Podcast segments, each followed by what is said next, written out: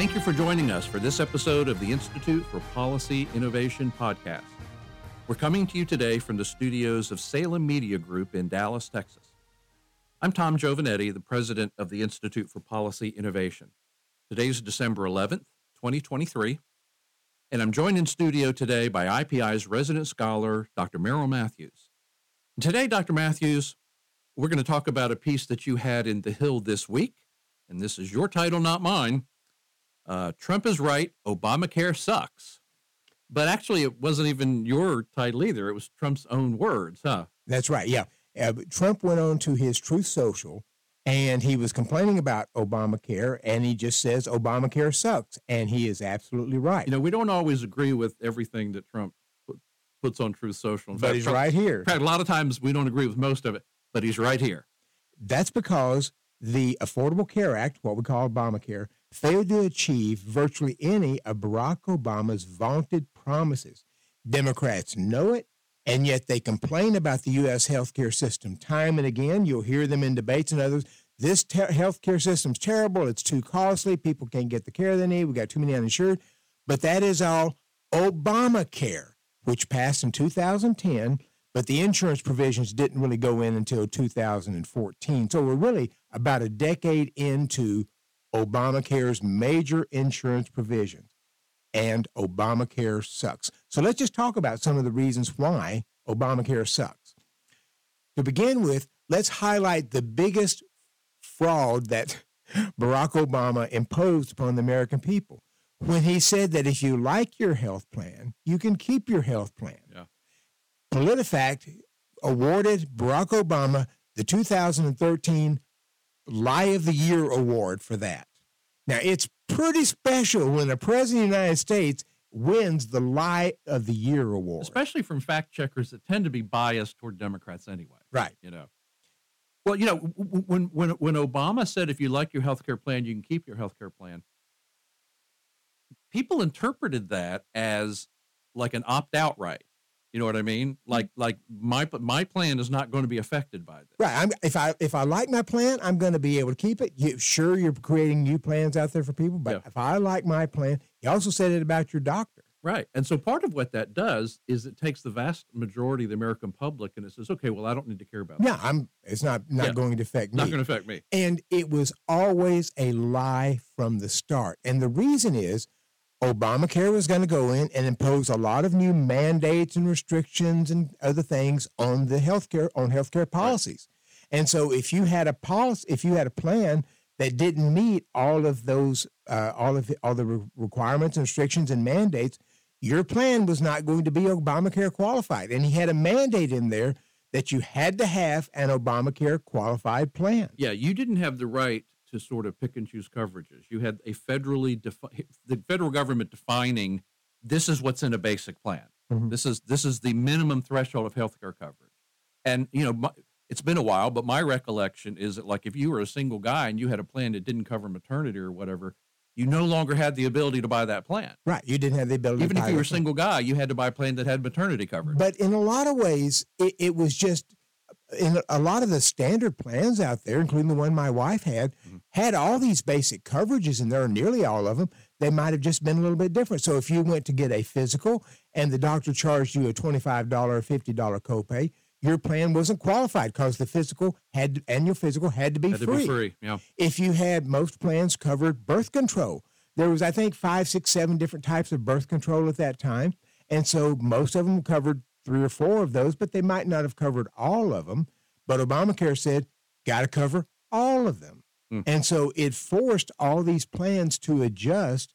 And if in that in that case, they had to come back and they had to go through the actuarial process again, re, uh, rejigger how much we're going to cost for. So plans, millions of Americans lost their coverage because they weren't qualified under Obamacare, and Obamacare had a mandate that you had to have coverage. So the, the Obamacare forced them to broaden their coverage. Mm-hmm. And then, so that almost oh, by definition is going to make a plan more expensive. Right. But it, what actually had in a lot of cases is that the insurance companies had to do away with the plan. Yeah. Because there was no way that they could still make a profit in that plan, Right, or so even had- break even. They had to uh, fundamentally adjust the plan. So in, in most cases, they just did away with the plan and came back with a new plan. And you've mentioned several times in some of your, your writing that your wife was one of those people who lost her plan. Right. She had a lost Blue her Cross coverage. plan. She liked it. We Mhm. were satisfied with it. Didn't think it was cheap, but we could we could work through this. Mhm. And all these plans came back and they were going to be significantly more expensive, which takes us to the second lie that Obama went around saying, once we do this, your coverage, a family plan is going to drop by $2500 a year. And in fact, I point out that you're lucky if you if your premiums went up by only $2500 over the next year or two. for as as as I still painfully recall, um, in those years 2014, 2015, 2016, not only were were were policies disappearing, Mhm. but the costs were going up by enormous percentages, by 40, 50 percent Mhm. Um, per year. Um, and, and so you ended up in a situation where, where many people were paying double and, and triple what they were paying for their health care including us for my wife. Right. uh, she had a $2,500 deductible. It went up to a, if I remember right, a $5,000 deductible, and the copays were higher, and we had to pay 50% more for that. Right. So, you know, it, if, if the status quo had held, but you had switched to a high deductible plan, your premiums would have gone down. Mhm. But under Obamacare, Premium still went up. premiums went up, even though your deductible got much bigger. And here's the clicker on this. Even though the, uh, my wife went to this different new Blue Cross plan, halfway through that next year, she got a, she and several hundred thousand Texans got a note saying, "We've lost, if I remember right, four hundred and forty million dollars on this plan, so we're going to cancel it and we're going to go to another plan." Hmm. And here's the here's the irony, Tom.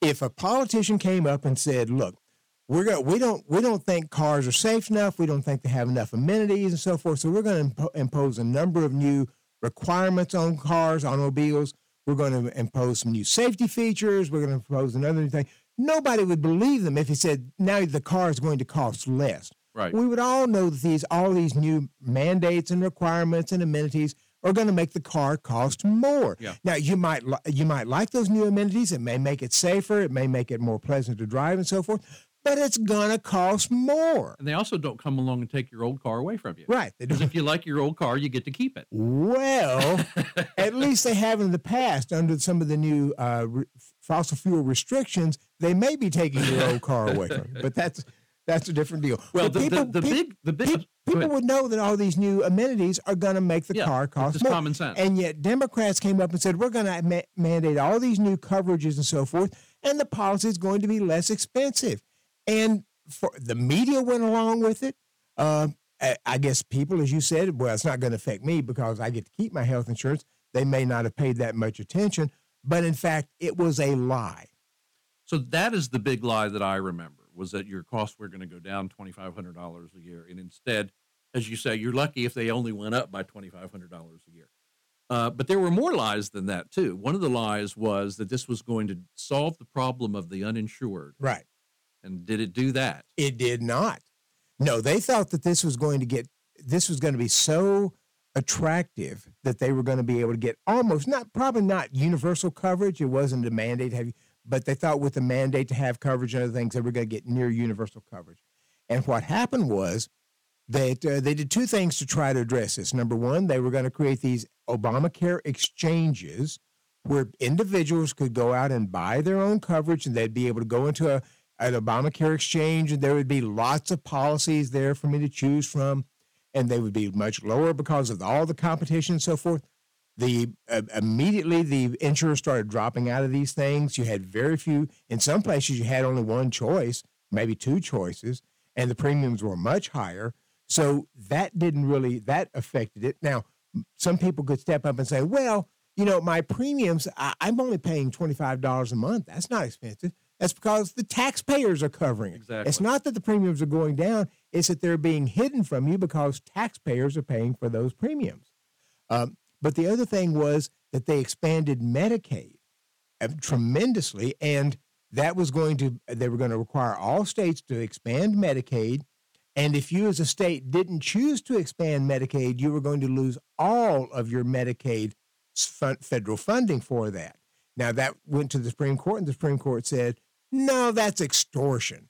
Uh, you can't tell them that they're going to lose all these all their Medicaid funding if they don't do the Medicaid expansion. Well, that's why some states, particularly some red states, say, "Well, we're just not going to do it." Right. So about half of the states d- chose not to. More of those states have come in now. Mhm. But it is true that the percentage of uninsured has gone down, but that's almost entirely because of the Medicaid expansion, not because of the Obamacare exchanges or anything else. The percentage of people who are who receive health insurance through employer been about the same.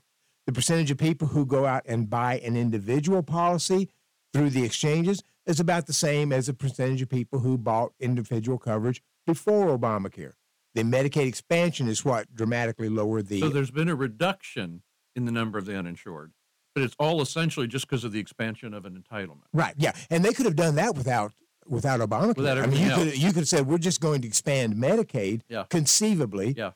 Republicans probably would oppose that, but they could have But that would have been a much more targeted, right. much smaller program that that indeed would not have affected anybody that was outside of the Mostly would not have affected anybody else, but they Yeah. didn't do that. They included that in, so it's it was part of the legislation. It's not what most people think of when they think of as Obamacare, but we still have 26 million uninsured. This was going to be my next question. Is it may have brought it down, but there's still a lot of uninsured. A lot of uninsured, and all of this. and incidentally, those uninsured are going up with the border oh yeah, yeah, absolutely. because most of, a vast majority of them will be uninsured for several years. And and not able to participate in the No. the insurance market So they get to go to the emergency rooms and other things and crowd those. when they get the flu.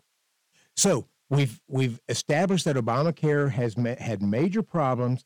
It has really undermined and made the health insurance system more expensive. Uh, uninsured are still with us. People have fewer choices out there, and that's the system that Democrats gave us, even though they refuse to acknowledge that. Um, having said that, I'd like to be able to talk about replacements, and there are some Republican plans out there, some conservative plans that are sort of floating around. But to this day, the Republicans don't have a plan that they've sort of coalesced around with legislation to say, here's what we want to replace it with. Yeah, there's there's no clear consensus on an on an agenda by Republicans Right. that would do something about this. And- There and are Republican plans, but Yeah. there's no Republican plan. exactly. What's the reason for that? Are Republicans just at some level terrified of health care? You know, it was they, they wanted to avoid having something back in the early days of Obamacare. They wanted to have uh, avoid having something that Democrats could attack.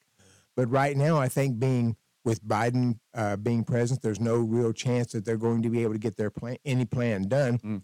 And I think increasingly they said we're not going to be able to eliminate Obamacare. We've got to come up with something that is a good option that people will choose, uh, giving more choice and so forth. And one of the things they talk about what we call large HSAs, large health savings accounts, Mm. Which would allow people to get tax-free money from an employer that they that might go to the employer's plan, but they could also use it to do other things with. So there's several options out there that they've sort of floated, but none of that's going to happen until you get a Republican president and House and Senate. Yeah.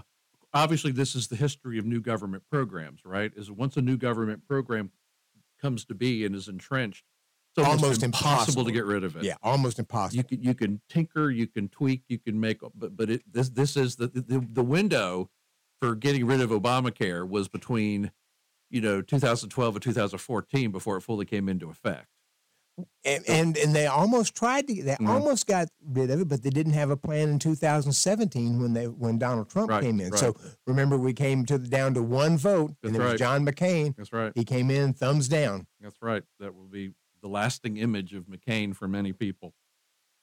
All right. Well, that's discouraging, especially since um, you know healthcare is becoming a bigger, a bigger share of not only individual household spending but also federal government spending. Oh yeah, yeah. It's it's easily right now. A family policy through an employer on average will cost about twenty four thousand dollars, and that's the average. Many employers spend much more than that. Yeah. Okay. Well, you know, here at the Institute for Policy Innovation, uh, we've done a ton of work on healthcare policy, especially during the time when Obamacare was being proposed and pushed and all that sort of thing.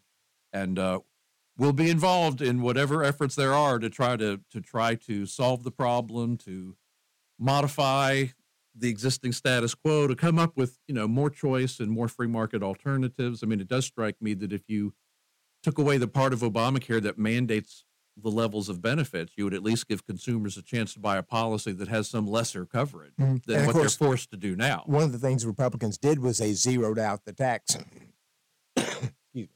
I can feel that coming. of course, one of the things Republicans did was they zeroed out the penalty on the mandate. So there's the the fa- the mandate's still there, but it's really not effective anymore. Yeah. So it doesn't have any impact. So people can go out and buy what they want to, um, but it, you still have to compete against the subsidies. So it's hard for insurers to really come up with an option when there's a subsidized product out there. Yeah, and it's tough for them to put together a product that not a whole lot of people are going to want to buy in the first place. Yeah. All right. Well, thank you for joining us for this episode of the IPI Institute for Policy Innovation podcast. Uh, as I mentioned, you can find a ton of material on our website at ipi.org on Obamacare, healthcare policy. Uh, that's that's the quickest way to find Dr. Matthews' recent piece on the Hill about Trump is right, Obamacare sucks. So check out our website at ipi.org. You can sign up there if you'd like to receive notices of all of our new podcasts, new content, and upcoming events. If you've enjoyed this podcast, we would appreciate you giving us a favorable review on iTunes or on your favorite podcast platform. Especially at this time toward the end of the year, we would also appreciate you considering helping to sponsor these podcasts by becoming a member of IPI's Giving Society. Thank you for joining us, and we will see you next time.